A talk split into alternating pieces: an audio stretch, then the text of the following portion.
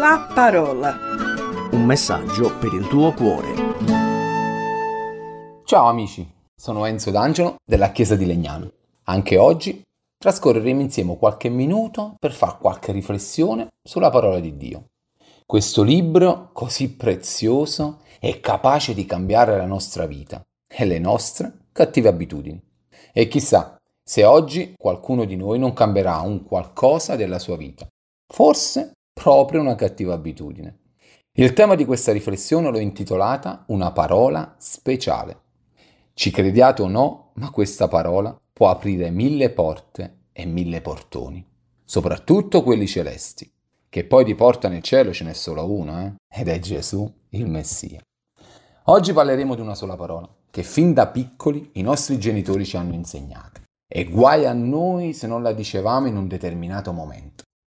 Mi ricordo che quando ero piccolo, insieme ai miei fratelli, se non facevo attenzione nel dire questa parola, ci poteva arrivare uno scappellotto dietro la testa. E sono certo che nell'ascoltare la riflessione qualcuno di voi si rispecchierà in qualche scappellotto preso dai suoi genitori. La parola che oggi rifletteremo è la parola grazie. Forse immagino che qualcuno di voi mi vorrebbe dire Enzo, ma noi siamo grandi, siamo capaci di ringraziare. Ma io non voglio incoraggiarti a imparare a dire grazie, ma nel dire grazie nelle cose che per noi sono scontate, che poi scontate non le sono. Ad esempio, oggi hai detto grazie a Dio per il respiro? Non è scontato respirare. Molti in questo giorno hanno smesso di respirare. Hai detto grazie a Dio per l'acqua? Ricordati che tu l'acqua la usi anche per lavarti semplicemente i denti. In molti paesi si muore per mancanza d'acqua. Credo che hai capito a cosa mi riferisco per quanto riguarda il ringraziare. Nella parola di Dio potremo prendere molti spunti per imparare a ringraziare, per le cose che Dio ci dona. Ma noi prenderemo in esame solo un brano della Bibbia che mi ha spinto. Il brano si trova in Luca capitolo 17 dai versetti 11 ai versetti 19. E la parola dice così. Nel recarsi a Gerusalemme, Gesù passava sui confini della Samaria e della Galilea. Come entrava in un villaggio, gli vennero incontro dieci lebrosi, i quali si fermarono lontano da lui e alzarono la voce dicendo Gesù, Maestro, abbi pietà di noi. Vedutili, egli disse loro, andate e mostratevi ai sacerdoti. E mentre andavano, furono purificati. Uno di loro, vedendo che era purificato, tornò indietro, glorificando Dio ad alta voce, e si gettò ai piedi di Gesù con la faccia a terra, ringraziandolo. Or questo era un samaritano. Gesù, rispondendo, disse, I dieci non sono stati tutti purificati? Dove sono gli altri nove? Non si è trovato nessuno che sia tornato per dare gloria a Dio, tranne questo straniero. Egli disse, Alzati e va.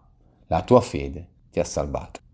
Dieci lebrosi guariti, ma solo uno torna indietro. Ci verrebbe da dire che vergogna da parte degli altri nove. Però non lo diciamo, perché sia io che te non siamo differenti da questi nove lebrosi guariti. Mi sono chiesto, perché gli altri sono tornati indietro? O meglio, perché gli altri non sono tornati indietro? Pensandoci un po' e stando in preghiera col Signore, egli mi ha fatto fare questa riflessione, tra cui mi sono anche vergognato. Gesù ci fa sapere che lui ha avuto pietà di tutti e dieci lebrosi, a prescindere dall'età, che non ci viene detta, e la loro posizione sociale, che neanche questa ci viene detta. Ma sappiamo che almeno uno era samaritano. Infatti, il versetto 15 e 16 del brano che abbiamo letto dice queste parole.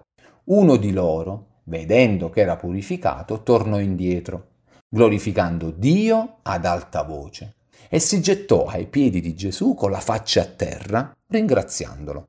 Or questo era un samaritano.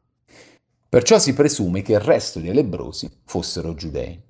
I samaritani non avevano nessun rapporto con i giudei, Anzi, tra di loro c'era odio, ma entrambi erano lebrosi e entrambi stavano insieme in questa sofferenza. Evidentemente la malattia rende così sensibili che il nostro orgoglio viene schiacciato, da non essere più razzisti e odiosi nei confronti del prossimo. Ben vengono queste sofferenze se servono a cambiare i nostri cattivi sentimenti verso il prossimo. Impariamo a non disprezzare, ma ad essere più pietosi come lo fu il Signore Gesù con i lebrosi e come lo fu con me e con te da dare la sua vita per noi. Inizialmente noi notiamo che questi dieci uomini avevano una grande fede. Chiedono a Gesù di guarirli e Gesù non fa nessun miracolo come in molte altre occasioni dove toccava il malato e quest'ultimo veniva guarito. Ma qui Gesù dice solo di andare dai sacerdoti. Nessuna obiezione da parte dei lebrosi, che si incamminano verso i sacerdoti. E a un certo punto i dieci lebrosi vengono guariti strada facendo, e non quando arrivano dai sacerdoti, perché è Gesù che guarisce e non l'uomo. Però solo uno torna indietro a ringraziare il Signore che lo ha guarito. Ritorniamo alla domanda iniziale che mi sono posto. Perché ne torna solo uno? Molto probabilmente il resto del gruppo, che potevano essere giudei, davano per scontato che dovevano essere guariti.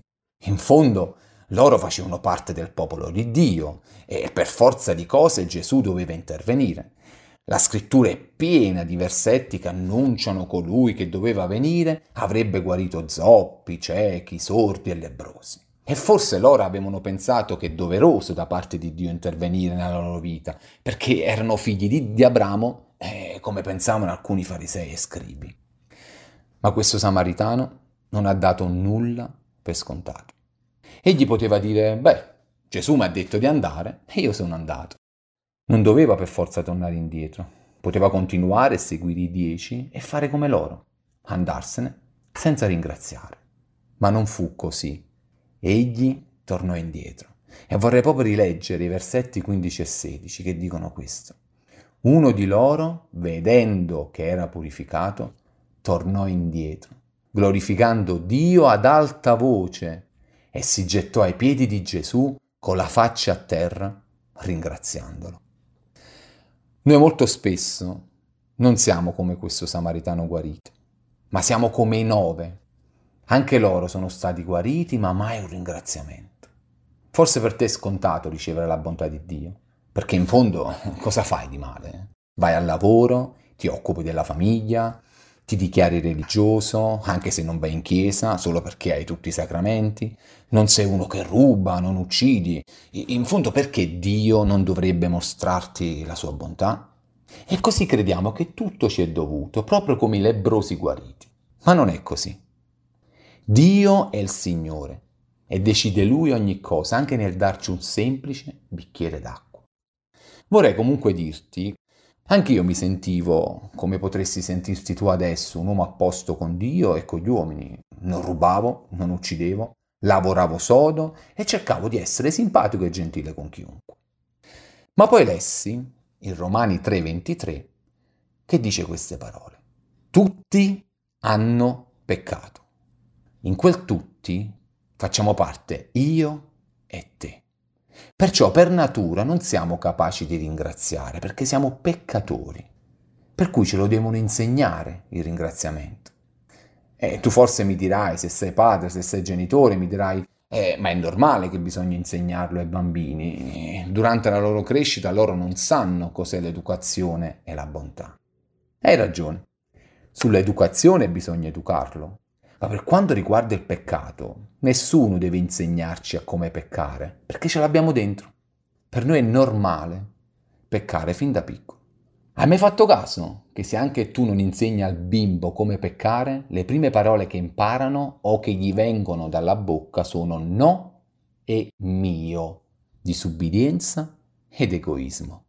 Credo che nessun padre insegni al proprio figlio di essere disubbidienti ed egoisti. Eppure i bimbi la ripetono questa parola perché? Perché ce l'hanno dentro per natura. Perché per natura siamo peccatori e non abbiamo la bontà del Signore nel nostro cuore. Per questo c'è bisogno di insegnare a loro a non peccare e a ringraziare, proprio come Dio oggi ci sta dicendo di ringraziarlo per ogni cosa, senza dare nulla per scontato. Hai mai detto grazie a Dio per Gesù? Forse no. Però credo che tu avrai sentito almeno una volta parlare di Gesù nella vita. Forse a dicembre, quando vedendo sul calendario il 25 in rosso. È triste sapere che molte persone si definiscono religiosi, ma si ricordano di Gesù per il semplice fatto che il 25 dicembre è colorato di rosso sul calendario. E anche in quel caso nessuno ringrazia Dio. Perché? perché in realtà non sanno il vero motivo del perché Gesù è venuto sulla terra. E noi, avendo sentito parlare di Gesù, diamo per scontato che Lui ci deve proteggere, ci deve benedire. Ma non è così. Dio ha dato Gesù per te e per me, affinché noi riconosciamo come quel lebroso che abbiamo bisogno della sua pietà. Sì, lo ripeto, eh? Noi abbiamo bisogno di Gesù perché senza di Lui non possiamo entrare nel cielo. Se non ringraziamo Gesù per la sua vita data per noi e non lo riconosciamo come nostro Salvatore, non ci arriva uno scappellotto, eh? ma un terribile giudizio su ognuno di noi. Gesù è venuto per salvarti e salvarmi dallo stagno di fuoco, dal tormento eterno che ognuno di noi si merita per essere peccatore e per continuare a peccare. Non dare per scontato la salvezza eterna, per il solo fatto di aver sentito parlare di Gesù. Ma credi per fede in Lui col cuore e confessi i tuoi peccati a Gesù e chiedigli di entrare nel tuo cuore ed Egli ti donerà la vita eterna e ti eliminerà quelle cattive abitudini che da solo non riesci a eliminare. Puoi iniziare oggi con ringraziarlo per le cose che hai e per il dono di Gesù. Che Dio ti benedica. Un caloroso saluto da Enzo e a risentirci. La parola. Un messaggio per il tuo cuore. Se ti è piaciuto questo programma, allora scarica l'app di CRC e scopri di più. Condividilo con gli amici.